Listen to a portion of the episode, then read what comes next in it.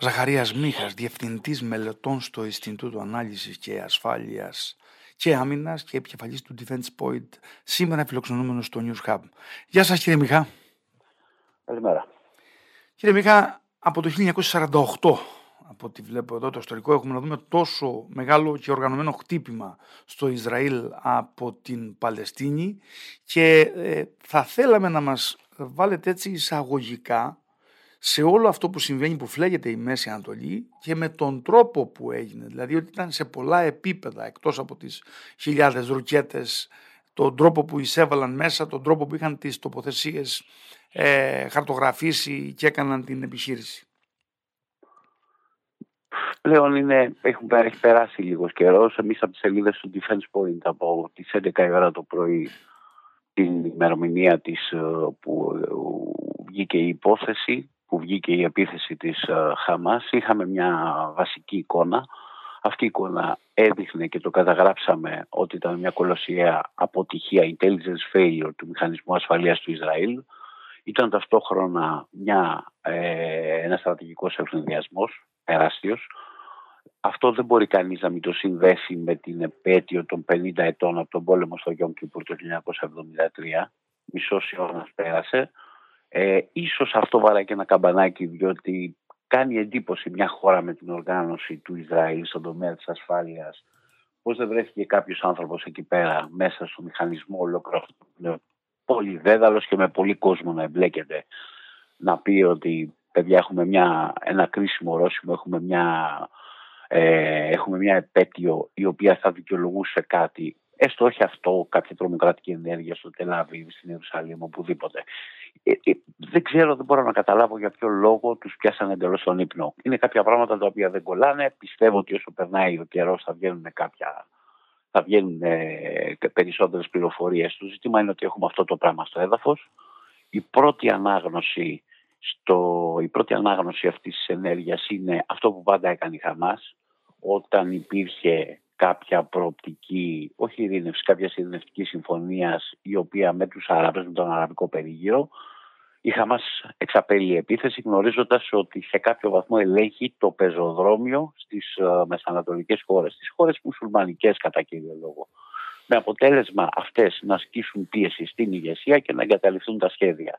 Αυτό έχει σημασία και διότι και στο ιστορικό των Παλαιστινίων, διότι υποτίθεται ότι η ηγεσία της Δυτικής Όχθης υπό τον Μαχμούτ Αμπάς, τη Φατάχ, τέλος πάντων, ε, είναι η αναγνωρισμένη και με τον τρόπο αυτό που δράει η Χαμάς υπενθυμίζει ότι και εμένα δεν μπορείτε να με ξεχάσετε. Δηλαδή ο μοναδικός τρόπος για να με ξεχάσετε είναι να με εξαφανίσετε και αποδεικνύεται στην πράξη ότι δεν μπορείτε να το πράξετε.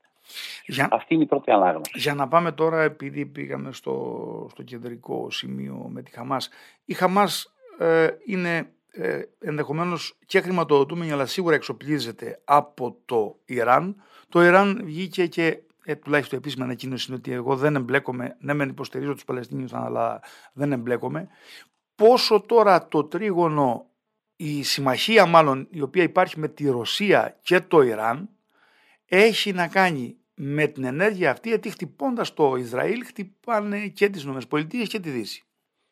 Ακούστε να δείτε, σε αυτόν τον κόσμο που ζούμε ο καθένας εξυπηρετεί τα συμφέροντά του. Σε τακτικό επίπεδο και σε στρατηγικό επίπεδο. Καταρχάς, να πούμε ότι η Χαμάς τα τελευταία χρόνια μετά την επαναπροσέγγιση του Ισραήλ με τους Άραβες άρχισε να χρηματοδοτείται πιο ενεργά από το, από το Ιράν, από το, από το Κατάρ, ενδεχομένω από τους Ρώσους, δεν μπορώ να το αποκλείσω. Πρώτα ήταν οι Άραβες αυτοί που χρηματοδοτούσαν τους Παλαιστίνιους, ενώ επί της ουσίας δεν ήθελαν να τους βλέπουν ζωγραφιστού. Όποτε έχουν πάει οι Παλαιστίνοι, εξ όσων γνωρίζω εγώ, σε, ξένες, σε άλλες χώρες αραβικές, δεν έχουν περάσει καλά. Να πούμε στο Λίβανο, να πούμε στη Συρία, να πούμε στην Ιορδανία. Δεν είναι καλή κατάσταση για αυτούς. Οπότε βολεύει μια χαρά να τους έχεις εκεί πέρα και να τρώγονται με το Ισραήλ για να, τους, για να απαλλάσσεσαι από αυτό. Συν του ότι αυτή η ενοποίηση του, το, το, η λαϊκή ενοποίηση που υπήρχε με το Παλαιστινιακό βόλευε τις μουσουλμανικές ηγεσίες, τις, τις μοναρχίες τις πάμπλωτες μοναρχίες, στον κόλπο και οπουδήποτε. Αυτό άλλαξε. Στη συνέχεια από τη χρηματοδότηση πέρασε κυρίως στο πολύ ισχυρό οικονομικά αλλά και παρεμβατικό διπλωματικά Κατάρ και στο Ιράν σίγουρα που παρέχει και τεχνογνωσία ε, και χρήματα και υλικά όσο μπορεί. Να θυμίσω ότι το Ισραηλινό νευτικό έχει αναχαιτήσει, έχει συλλάβει πλοία ιρανικά στην Ερυθρά θάλασσα που πηγαίνανε είτε με ρουκέτες, πυράβλους και άλλα υλικά, πρώτες ύλες για να φτιάξουν πράγματα η Χαμάς στη Λόριδα της Γάζας. Υπάρχουν διάφορα τέτοια περιστατικά που έχουν καταγραφεί. Από την άλλη, επειδή βάλατε τον παράγοντα Ρωσία, εγώ ξέρω ότι η Ρωσία το επικεντρώνει το ενδιαφέροντό είναι στην Ουκρανία. Οι Ισραηλοί τον τελευταίο καιρό, ενώ αρχικά παίζανε πολύ πιο ισορροπημένα ανάμεσα στους Ρώσους και στους Ουκρανούς, φαίνεται ότι πήγανε πολύ πιο έντονα με την πλευρά της Δύσης και της Ουκρανίας. Άρα εδώ θα μπορούσε να δει κάποιος να διακρίνει κάποιο Έστειλαν κίνητρο εμπλοκής της Ρωσίας. Ακριβώς. Θα μπορούσε να διακρίνει κάποιο κίνητρο εμπλοκής της Ρωσίας. Δεν, δεν έχει περάσει πολύ καιρός όταν η ηγεσία της Χαμάς βρέθηκε στη, στη Μόσχα, αν θυμάμαι καλά, και συνάντησε τον Υπουργό Εξωτερικών, τον Σεργέη Λαυρόφ. Οπότε δεν, απο, δεν μπορεί να αποκλειστεί τίποτα. Αυτό που ξέρεις όμως είναι ότι ο καθένας εξυπηρετεί τα συμφέροντά του. Οι Ρώσοι ανοίγουν στους Αμερικανούς όπου μπορούν μέτωπα. Τι να πούμε, να πούμε αυτό, αυτό... για τα πραξικοπήματα στην Αφρική; Ναι. Γιατί δηλαδή και αυτό να μην στο παρασκήνιο των μυστικών υπηρεσιών και της διπλωματίας να μην έχει υπάρχει και κάποιος ρωσικός δάχτυλος; Αυτό, Αλλά αυτό πάντως, δεν το γνωρίζω. Ναι, αυτό που μας περιγράφει κύριε Μίχα είναι ότι αυτή τη στιγμή παρότι υπάρχουν αντιθέσεις ε, ε, μεταξύ του υπολείπου περιβάλλοντος και όλων των δρόντων της περιοχής, ο κοινός εχθρός είναι που τους ενώνει περιστασιακά ε, αυτό καταλαβαίνω τώρα από όλο αυτό που μου ε, Βέβαια, δεν είναι σε στρατηγικό επίπεδο, είναι σε τακτικό επίπεδο. Ο εχθρός του εχθρού είναι φίλος. Ε, το Αυτό κάνουν οι πάντες. Εξυπηρετούν τα συμφέροντά τους. Χρησιμοποιούν οτιδήποτε. Ο καθένας έχει τη δική του προτεραιοποίηση. Σε αυτό Αν έχει πρόβλημα στα ζητήματα προτεραιότητας, θα χρησιμοποιήσει οτιδήποτε σε αυτό... για να πλήξει τον αντίπαλο. Σε αυτό πάντως κολλάει και ότι ε, τους Παλαιστινίους ε, στηρίζει και η, η Χεσμολάχ και έμπρακτα γιατί ε, χτύπησε Ισραηλινούς στόχους. Έτσι είναι; Ε, δεν ήταν κάτι το εντυπωσιακό. Νομίζω ότι θα έπρεπε να το δούμε κάπως διαφορετικά. Η Χεσμολάχ, σύν το χρόνο, έχει εξελιχθεί σε μια πολύ ισχυρή στρατιωτικά οργάνωση. Με την έννοια διαθέτει πλέον πυράβλου μπορούν να πλήξουν τα μεγάλα Ισραηλινά αστικά κέντρα και οι πληροφορίες αναφέρουν ότι υπάρχουν πάνω από 10.000. Άρα το ζήτημα θα ήταν πάρα πολύ μεγάλο και πολύ, πολύ δύσκολη εξίσωση αν μπαίνανε και οι δύο. Εάν υπήρχε συντονισμός και θέλανε να είναι μια κατάσταση που θα ξεφύγει από τον έλεγχο, θα υπήρχε συντονισμός και στο χρονισμό, στο timing. Νομίζω ότι αυτό που κάνει η τουλάχιστον προς το παρόν, μοιάζει ότι έγινε για την τιμή των όπλων. Και δεν ξέρουμε καν αν είναι Χεσμολάχ. Μπορεί να είναι κάποια άλλη ενόπλη οργάνωση, όπως για παράδειγμα ε, στην Ελλάδα δεν είναι μόνο η Χαμάς, είναι και άλλες πολύ χειρότερες οργανώσεις. Μπορεί να είναι πλάκι το στρατιωτικό και αεροσταξιακό. Η Χεσμολάχ, τουλάχιστον μέχρι τώρα που παρακολουθούσα την ισογραφία, νομίζω έβγαλε και επίσημη ανακοίνωση ότι στήριξε επίσημα την, ε, την Χαμάς. Ε, ε, δεν μπορούσε να μην κάνει, αλλά στο πολιτικό επίπεδο είναι βαθύτατη, βαθύτατα πολιτική οργάνωση. Σκεφτείτε κάτι όμως. Σκεφτείτε κάτι, επειδή εδώ πέρα αυτό που ξεχνάμε είναι και το ενεργειακό παίγνιο. Λέμε για παράδειγμα ότι στην Κύπρο θα φτιάξουμε σταθμό υγροποίησης φυσικού αερίου. Μήπως είναι μέσα στην εμβέλεια των πυραυλικών συστημάτων που διαθέτει ήδη η Χαμάς στα χέρια της, ρωτάω. Ή είναι πρόβλημα δηλαδή γιατί αυτή τη στιγμή Πολύ σημαντικό αυτό που παράγοντας Ρωσία. Μπαίνει πάλι ο παράγοντας Ρωσία. Μέσω της Μεσογείου, της Ανατολικής και της Μεσογείου, οι Αμερικανοί προσπαθούν να αντικαταστήσουν τους υδρογονάνθρακες που λείπουν από την Ευρώπη και τη Δύση λόγω της αποκλεισμού της Ρωσίας. Βλέπετε το κόστος που έχει ανέβει για την ενέργεια και τροφοδόση ε, είναι σε κατά κύριο λόγο οφείλεται στην έλλειψη, στην ε, έλλειψη του προϊόντος. Είναι πάρα πολύ ψηλή τιμή. Είναι, ξεκινάς προσφορά και ζήτηση και μετά περνάς όλα τα υπόλοιπα. Σε αυτό το πλαίσιο πάλι με τον ίδιο τρόπο. Οι Ρώσοι δεν έχουν κάθε συμφέρον να το απειλήσουν και να βάλουν φωτιά στη Μεσόγειο ώστε να μην εξελιχθεί σε αυτό που φιλοδοξούν οι Αμερικανοί. 100% και επειδή βάλατε το ενεργειακό στη μέση, εγώ θέλω να πείτε το ρόλο της Κίνας, γιατί η, η Κίνα έκανε ε, πριν από δύο χρόνια περίπου μια μεγάλη συμφωνία περί τα 250 δις με το Ιράν. Έχουν μια σχέση ε, ενεργειακή που η Κίνα αυτή τη στιγμή το έχει ανάγκη και από την άλλη είναι, ε, κολλάει σε αυτό όλο που κουβεντιάζουμε ότι την βολεύει ας πούμε και την Κίνα να χτυπιέται το Ισραήλ γιατί μέσω του Ισραήλ χτυπάνε ας πούμε, την, ε, τις ΗΠΑ έχετε δει. Όλα αυτά ισχύουν, αλλά η Κίνα φαίνεται ότι είναι πολύ πιο προσεκτική σε όλες τις, τις ενέργειες. Προσπαθεί να μην προκαλεί και να μην προκαλούνται αναφλέξει εξαιτίας της προσπαθεί να σβήνει τις φωτιές πριν να ανοίξουν για όλους τους υπόλοιπους. Δεν τον ενδιαφέρει αν ο αντίπαλός της έχει το σπίτι του έχει πιάσει φωτιά. Αλλά η ίδια προσπαθεί να μην εμπλέκεται. Προφανώς έχει τους Ιρανού και τους έχει μια συμφωνία, πολύ φοβερή συμφωνία, η οποία προέκυψε ως αποτέλεσμα από άλλες γεωπολιτικές καράμπολε και κατάφεραν και χώθηκαν οι Κινέζοι για να εξασφαλίσουν υδρογονάνθρακες, καθότι οι ίδιοι είναι ένα από τα βασικά σημεία τα προβληματικά για να τροφοδοτήσουν την οικονομία, την οικονομία της Κίνας, η οποία παρουσιάζει πολλά προβλήματα και άμα τα δεις σε βάθος χρόνου, βλέπεις ότι έχουν σοβαρά ζητήματα οι Κινέζοι. Αλλά το τελευταίο πράγμα που θα ήθελαν θα ήταν να εμπλακούν και στρατιωτικά. Μην ξεχνάτε την εξάρτηση της Κίνας από την αγορά την ευρωπαϊκή.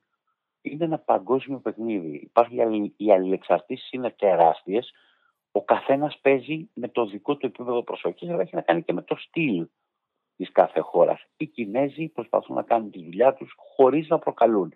Βέβαια, μικρή αμφιβολία υπάρχει ότι αν αντιμετωπίζουν τα δικά τους προβλήματα και καταφέρουν να αναπτυχθούν και να μεγαλώσουν τόσο πολύ, θα διεκδικήσουν και την παγκόσμια πρωτοκαθεδρία. Προς το παρόν όμως έχουμε επί της ουσίας τη διαμόρφωση ενός πολυπολικού κόσμου. Θα ήταν μεγάλο λάθος να θεωρήσουμε π.χ. ότι παρότι η δυτική πολιτική σπρώχνει την Κίνα στην αγκαλιά της Ρωσίας και του Μπαλίν, έχει μεγάλη σημασία οι όροι με τους οποίους θα γίνει αυτό το παιχνίδι. Θα είναι μια αποδυναμωμένη Ρωσία που θα τη βρει παιχνιδάκι η Κίνα θα τις παίρνει τα πάντα πάμφθηνα και ενδεχομένως θα επικίσει και την περιοχή της Σιβηρίας ή θα είναι μια πιο πολύ ισορροπία ανάμεσα σε δύο πολύ ισχυρούς πόλους. Όλα αυτά παίζουν ρόλο και πρέπει η κάθε πρωτεύουσα ξεχωριστά να τα εξετάσει από τη δική της σκοπιά. Αυτό πρέπει να κάνουν και οι Αμερικάνοι, γιατί πολύ φοβάμαι ότι η στρατηγική η οποία ακολουθούν, η σχεδίαση είναι εξαιρετικά ιδεολειπτική τα τελευταία χρόνια. Δηλαδή δεν έχουν από πίσω μια ξεκάθαρη εικόνα των πραγματικών δυνατότητων και τι μπορούν να κάνουν. Έχουν ονομάσει κάποιους ως εχθρούς, που μπορεί να είναι εχθροί, καμία αντίρρηση. Μια πηγαίνουν να τους πλήξουν, μια κάνουν πίσω και πάνε να συνεργαστούν. Δεν φαίνεται το βαθύ κράτος του Ουάσιγκτον να είναι τόσο πολύ ενωμένο. Και αυτό το διχασμό το βλέπουμε και στο εσωτερικό των ΗΠΑ. Αυτό δεν θα έπρεπε να μας χαροποιεί, ειδικά εδώ στην περιοχή μας, γιατί είναι ένα είδος εγγυητή οι ΗΠΑ. Αν αυτός ο εγγυητής δεν μπορεί να παρεύει και να εξορροπήσει καταστάσεις, πολύ φοβάμαι ότι όλη η περιοχή θα τυλιχθεί στις φλόγες. Ε, Τουρκία.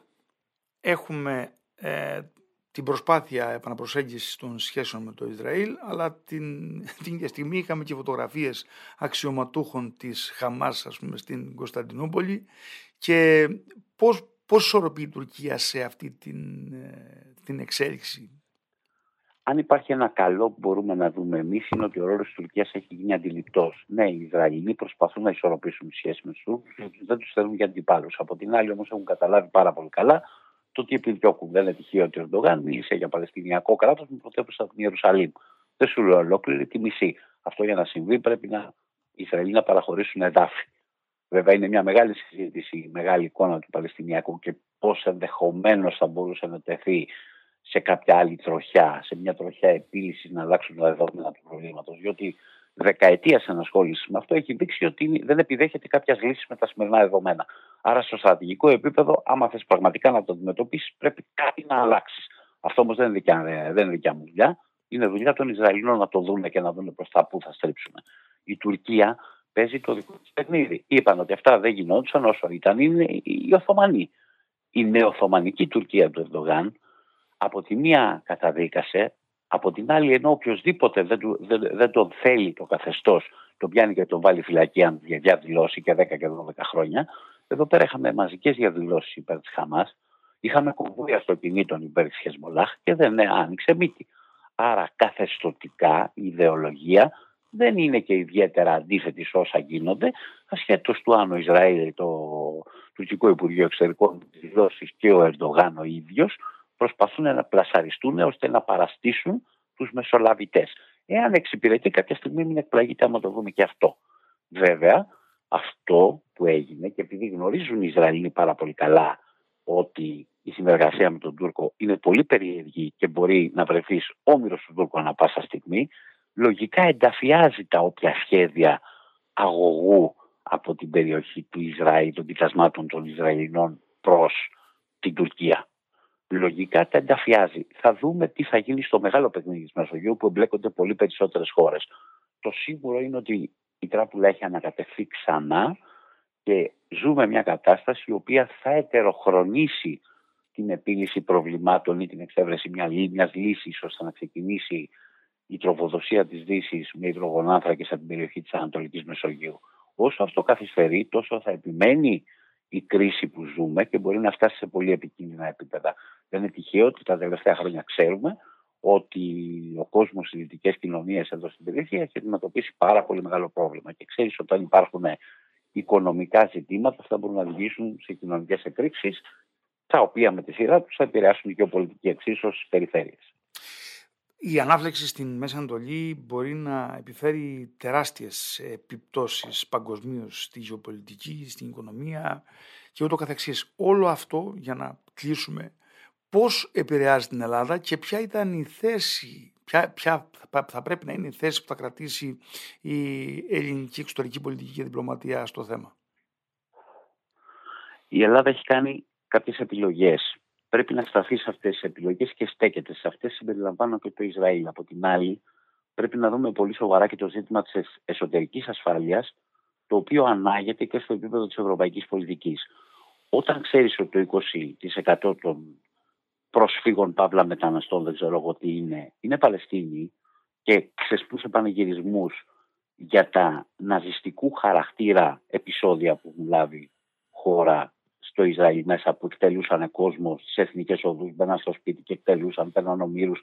Όλο αυτό το πράγμα, ναι, θα ξέρεις ότι ανα πάσα στιγμή, ανα πάσα στιγμή αυτό το φαινόμενο μπορεί να το δεις και εδώ. Πρέπει να είμαστε πολύ καχύποπτοι και πολύ προσεκτικοί στο ποιον, ποιον βάζουμε εδώ και σε ποιον δίνουμε δικαίωμα ε, παραμονής, άδεια παραμονής.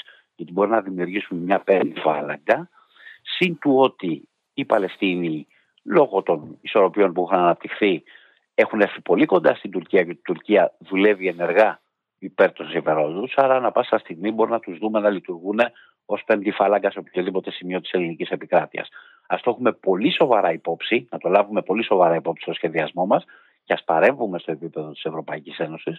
Αυτή η ανοησία που συνεχίζεται προς όφελος των γερμανικών βιομηχανιών που θέλουν εργατικό, εργατικό δυναμικό, ας σταματήσει προτού την άξιο ολόκληρη την Ευρώπη στον αέρα. Εμείς οφείλουμε να κοιτάμε και στρατηγικά το θέμα, να δούμε τι θα γίνει σε επίπεδο της περιοχής, να ξέρουμε πολύ καλά και να έχουμε συνέστηση ότι η Κύπρος και το Ισραήλ είναι γέφυρα με τη Δύση και τους Ισραηλούς. Πάντα ήταν, απλά εμείς κοιμόμασταν ορθοί. Εγώ το είχα γράψει από το 2000 αυτό. Mm-hmm. Αλλά δεν έδινε κανείς σημασία. Αργότερα τα ανακαλύψαμε. Η δε Κύπρος είναι και στρατηγικό βάθος για το Ισραήλ που είναι μια λωρίδα γης. Άρα αυτά πρέπει στο μέτρο του δυνατού να αξιοποιηθούν πάντα με μέτρο να ενισχυθούν οι στρατηγικές σχέσεις και μαζί με τους Αμερικανούς και μαζί με άλλες χώρες της περιοχής αλλά ταυτόχρονα με πολύ μεγάλη προσοχή σύν του ότι για οποιαδήποτε βοήθεια παρέχουμε πρέπει να ζητούμε και τα ανάλογα, ανάλογα ανταλλάγματα και την εμπλοκή των υπολείπων στην ελληνική ασφάλεια. Τελεία και παύλα. Είτε το καταλαβαίνουμε, είτε ετοιμαστείτε αν είμαστε εδώ θα ξαναμιλήσουμε και κάποια στιγμή θα μιλήσουμε και για δική μας καταστροφή. Κύριε Μίχα, θα ήθελα να σε ευχαριστήσω θερμά για την παρουσίαση και την ανάλυση σας. Γεια σας. Ευχαριστώ πολύ.